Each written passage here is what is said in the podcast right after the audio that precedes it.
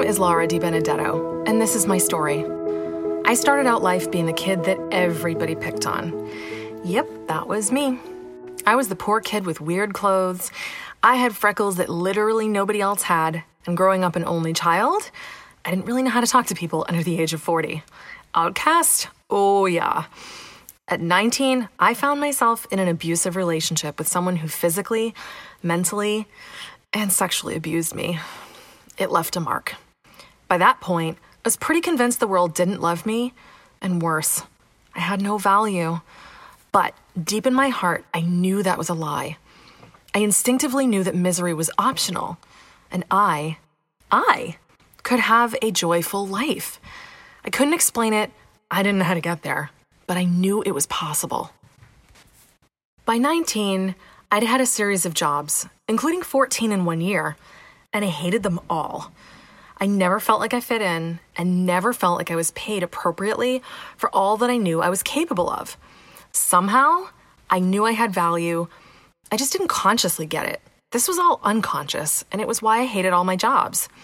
So between the childhood bullying, the string of jobs, and the abusive partner, I was angry at the world and had a huge chip on my shoulder. So at the tender age of 19, I broke free of the abusive relationship and also started a marketing company that ended up growing exponentially and changing my life for the better and the worse. Being the youngest entrepreneur in the room for nearly a decade taught me a lot about myself and the world of commerce.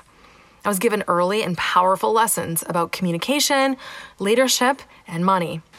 I worked harder than I saw other people working and didn't have much of a life for quite a while, which honestly, I didn't mind. After years of abuse, the solitude was a welcome relief from the chaos, and it gave me the chance to bloom as a professional. At 23, I was given a chance to learn about real love. I met my first husband and married him 8 weeks after I met him. Yeah, 8 weeks. I realize that sounds crazy. That's because it was. However, it actually lasted 10 years. And while the marriage lasted 3 years longer than it should have, lessons endured. I learned even more about communication as well as respect and how your relationship with yourself can and will flavor your relationships with others. All was well in business and in marriage land for about a year or so. Man, I thought I was crushing life and had left all my problems behind me. Then at 25, the shine on the business and the marriage both began to fade. Problems surfaced, and everything was hard. I thought I had found joy, but I had merely found things that looked like it, but weren't the real deal. My old wounds from years of abuse began to surface as nagging self-doubt in my business, which only pushed me to work harder and harder out of self-judgment and self-loathing, burning myself out and making my body literally sick.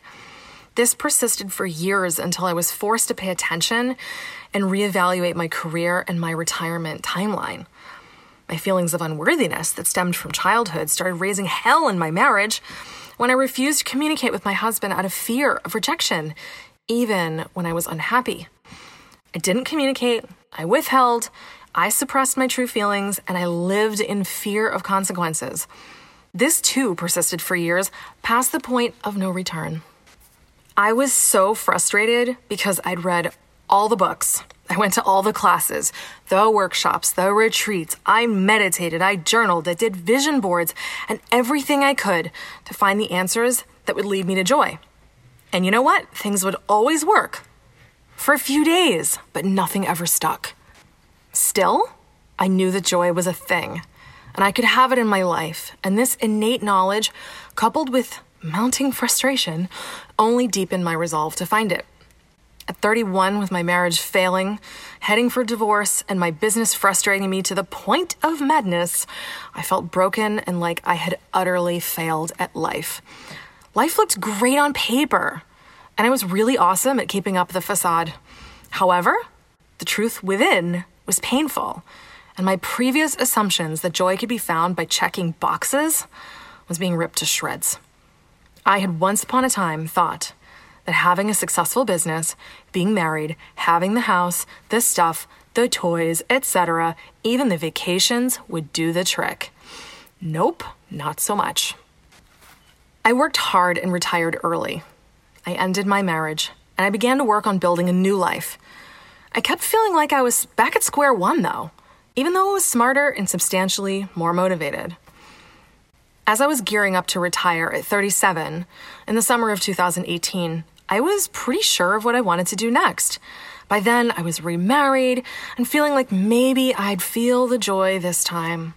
Unfortunately, I was stressed out, literally bleeding internally. Yeah, bleeding internally, snapping at my husband and doubting myself and my new dream. I was no fun to be around, and I was the furthest a person could possibly get from joy, and something inside me broke, like ugly broke. I couldn't take it anymore, and the facade was no longer good enough. Being a type A personality and natural-born problem solver, I decided I would build myself a 90-day get-out-of-my-own-way program so I could finally find joy. Listen, I'm a fixer, okay? So I had to figure out some sort of nice linear type A way to do it. This is what I did. So Alice in Wonderland, she went down the rabbit hole, and let me tell you, so did I. I started digging within myself and writing, and that led to research, which led to theories and testing and changes. And ultimately, it actually led to a 90-day program. Through all of my research, I actually uncovered the reason why I'd never lived real joy before and why none of my books, workshops, etc. had never worked for me in any lasting way. It all came down to habit. It's great to read about, it's great to do all the things, but sustained, applied learning was my game changer. I found a lot in my process, believe me. But when I distilled it down, I discovered that it all came down to 6 habits that we're all guilty of to varying degrees that ruin our chances for joy, and the 6 opposing and joy-creating habits that actually work and change us for real. I built myself a 90-day program around these 6 habits. So of course I did the 90-day program that I built. Of course, I leaned in to each of the 6 habits and fully did the work on myself. I asked some friends to do it with me. Of course, explaining the program led me to creating a book and a helpful course to go with it, except I didn't set out to create those things. They just happened because they were needed. So we all did the program together, and I got to expose all the weak parts and make all the tweaks necessary to turn it into a powerhouse that changed my life for good, finally. So here we are, more than a year after that thing inside me broke. What's happening now? Well, I retired. I'm getting along great with my husband. I'm head over heels in love. I've tapped into my spiritual side. I freaking moved to Maui. That's amazing. And I'm living in service to others, which is beyond joyful. You guys, I actually found joy. Joy was within me all along, hiding in the cracks between my habits. Once I did the work on my habits, joy was unavoidable. I also discovered that joy has some friends that wanted to come to the Laura party too, namely courage, clarity, adventure, commitment, and a real, deep, unshaking love for self. Finding the magic recipe for joy has been a game changer for me in all ways. I can't sit still, and this whole retirement thing, picture me with air quotes, looks an awful lot like a new career, except I'm having more fun than I've ever had in my whole life. I get to coach people that want to find joy in their lives. I get to share what I discovered, and my life now has a major theme, joy and love. I know it sounds hokey, I know, but damn it, joy will do that to you. I've never been happier, and I'm working on so many things. I'm excited to build all kinds of great stuff and spread the truth and accessibility of joy. It's so much easier than we've been led to believe.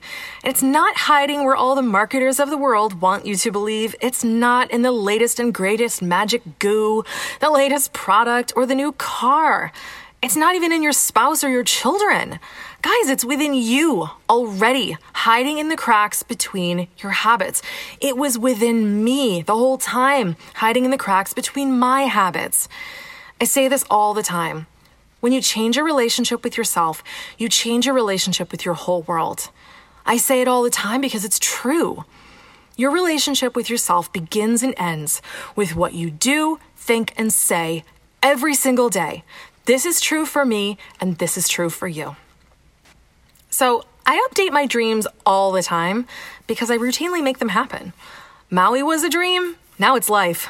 Retirement was a dream, now it's life. I'm smiling so big right now. Joy was my biggest dream of my whole life, and now it is my life. This is amazing. The new dream, honestly, that's easy. I dream of being on the TED stage, sharing my message of joy and love with millions. I want to serve others with love and light and show everyone how easy it is and where joy truly lives. I am so grateful for this opportunity to share my story and for you for listening. I definitely learned something along the way by sharing it with you, and it's this.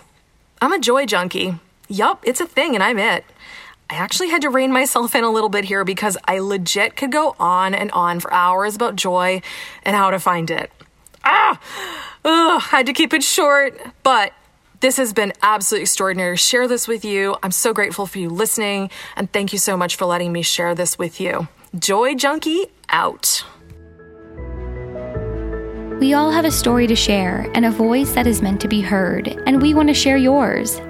For more information and to get involved, visit storiesofinspiringjoy.com. Stories of Inspiring Joy is a production of Seek the Joy Media and created by Sydney Weiss.